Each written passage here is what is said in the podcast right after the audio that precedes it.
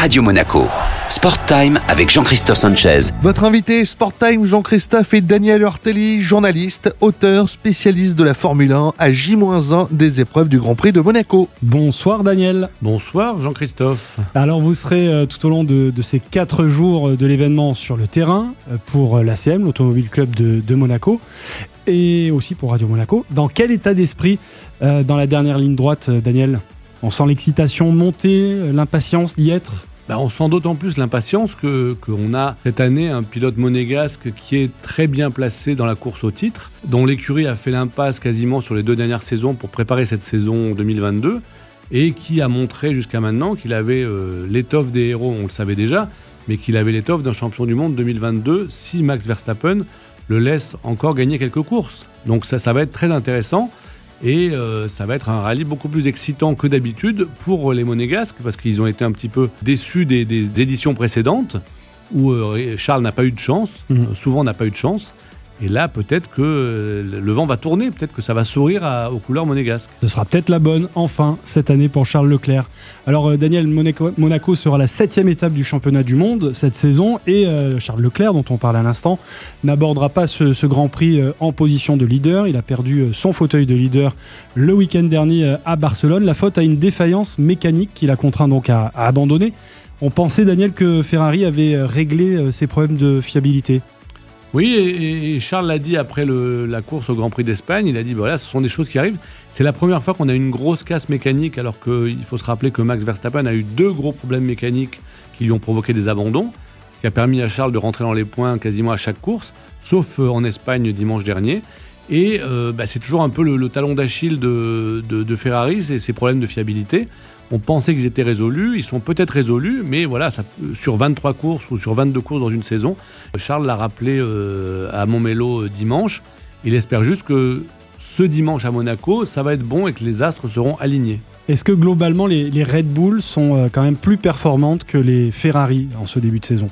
Ce qui est intéressant, c'est que les gens de chez Ferrari ont dit en gros que comme ils avaient une très bonne voiture en début de saison, ils ont un petit peu lever le pied sur le développement pour se garder entre guillemets des jokers de développement pour la fin de la saison. Parce qu'en fait, on a un, nombre limité de jokers de développement pour la saison, pour des raisons de limitation des budgets, des coûts, etc. Et donc, ce qu'ils pensent chez Ferrari et ce qu'ils disent, c'est que Red Bull a cramé pas mal de jokers là pour revenir sur Ferrari qui avait un avantage en début de saison, que du coup, ils, ils vont être obligés après, eux, à leur tour, de lever le pied sur le développement.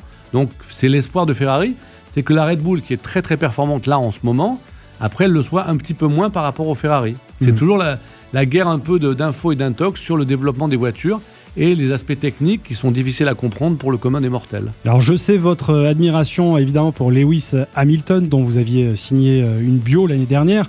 Le septuple du champion du monde a réalisé une remontée fantastique là en, Espagne le week-end dernier. Est-ce que Lewis et Mercedes reviennent enfin dans le game? Oui, c'est ce qui va rendre cette saison encore plus intéressante, c'est que Mercedes a des gros moyens et a toujours des gros moyens, donc va revenir dans le game, ça c'est sûr.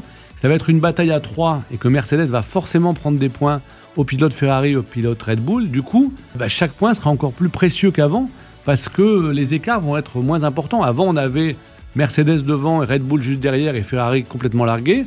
Là, on a vraiment trois équipes qui, pendant les, les 15 Grands Prix qui restent, vont se tirer une bourre phénoménale et ça va être très très serré et chaque point sera très très important. Avec Pour Russell qui a fini troisième aussi. Hein.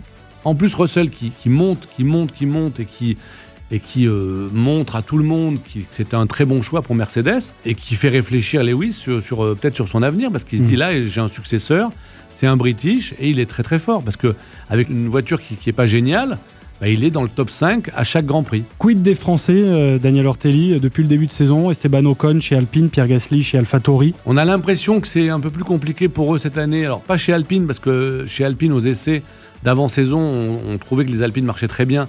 Donc, on pense qu'il y aura aussi des, des belles journées pour Alpine. Chez AlphaTauri, pour Pierre Gasly, c'est pas exactement pareil, parce que même si ce sont des, petites sœurs de, des Red Bull, euh, c'est pas c'est pas même, le même fonctionnement, c'est pas forcément le, même budget. L'AlphaTauri, selon les circuits, elle peut être très bien ou beaucoup moins bien. Donc pour Pierre Gasly, c'est pas évident et il se pose la question de son avenir parce qu'il il, aimerait bien être dans un top team, que les places sont chères et qu'il va falloir qu'il continue à être très très bon.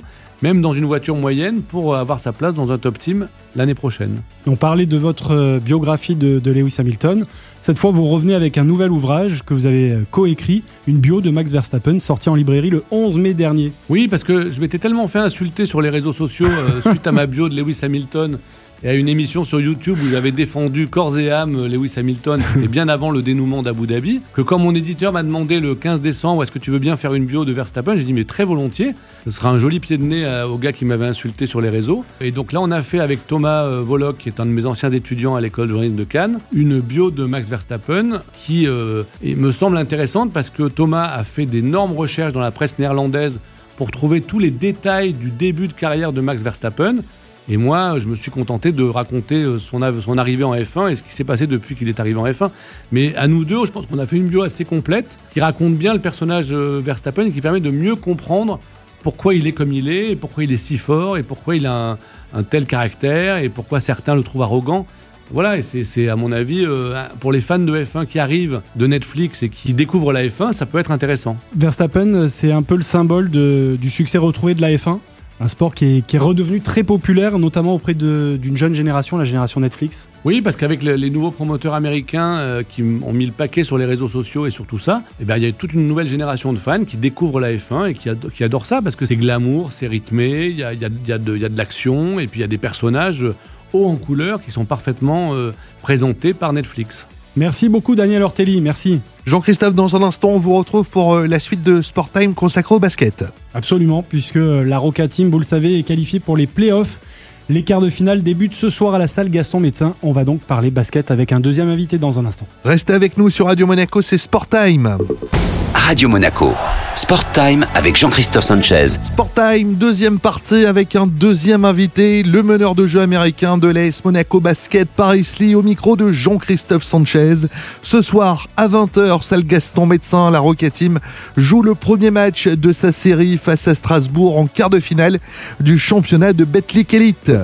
Sport Time L'invité. Paris, comment euh, vous sentez-vous euh, à l'issue de la saison régulière après une saison marathon très longue avec euh, l'Euroleague? Avez-vous eu le temps de vous reposer un peu avant le début des, des playoffs? Um, Oui, il nous a donné deux jours, deux, deux à quatre jours pour se vider l'esprit et se calmer un peu avant le, début des séries éliminatoires. Et je me sens bien, je me sens vraiment bien, je, je suis prêt à jouer. Pas de regret de ne pas avoir fini à la première place de la saison régulière? Uh, nah. Non, non, je pense pas. Pour être honnête, j'ai l'impression qu'on est la meilleure équipe sur le papier. Cela dépend simplement de notre état d'esprit et de nos talents individuels. J'ai l'impression que nous sommes les meilleurs joueurs, mais cela ne dépend que de nous. L'objectif pour euh, l'AS Monaco est euh, de décrocher un premier titre de, champion de France. Vous êtes avec l'Asvel les grands favoris, mais d'abord il faut passer euh, le premier obstacle, Strasbourg. Yeah, you know, um, j'ai l'impression que, comme je l'ai dit, que, nous sommes la meilleure équipe. Cela dépend simplement de notre état d'esprit. Donc euh, nous devons juste prendre match après match. Nous ne devons pas envisager le prochain tour, mais penser en premier lieu à Strasbourg. Et c'est tout ce qu'on doit faire, nous concentrer sur euh, ce premier match. Quelle est euh, la force de cet adversaire? Oh, C'est une équipe très solide, ils jouent juste, ils sont bien entraînés, bien équilibrés, tout le monde connaît son rôle, nous les avons joués deux fois, pour être honnête ils nous ont battus deux fois, puis nous les avons battus ici euh, sur un shoot au buzzer, c'était fou. C'est donc euh, une très bonne équipe, nous devons absolument les, les respecter. Le premier match est toujours important. Oh, Certainement, surtout vu que c'est euh, une um, série de 2-3 matchs. Nous sommes à domicile, donc nous devons gagner ce match au cas où um, quelque chose n'irait pas bien à Strasbourg. Au moins, nous, nous saurons que nous avons fait le job sur notre terrain. Le premier match est très important. Mais comme je l'ai dit, j'ai l'impression que nous sommes la meilleure équipe, donc je pense que nous ne devrions pas avoir de problème. Les supporters monégasques ont été formidables tout au long de la saison. Ils vous ont porté? Oh yeah, man. Um, you know the stuff. Oui, voir à quel point ils, nous apprécient sur les réseaux sociaux. La foule, surtout en Coupe d'Europe, on ne peut rien demander de plus. J'avais l'impression qu'ils étaient derrière nous, même lorsque nous étions dans une phase de défaite et que nous perdions chaque match. J'avais l'impression qu'ils étaient derrière nous à 100%.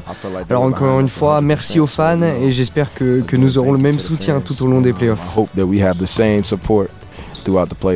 Personnellement, Paris League, vous avez fait une très belle saison avec de belles stats. Êtes-vous satisfait de votre rendement? Um,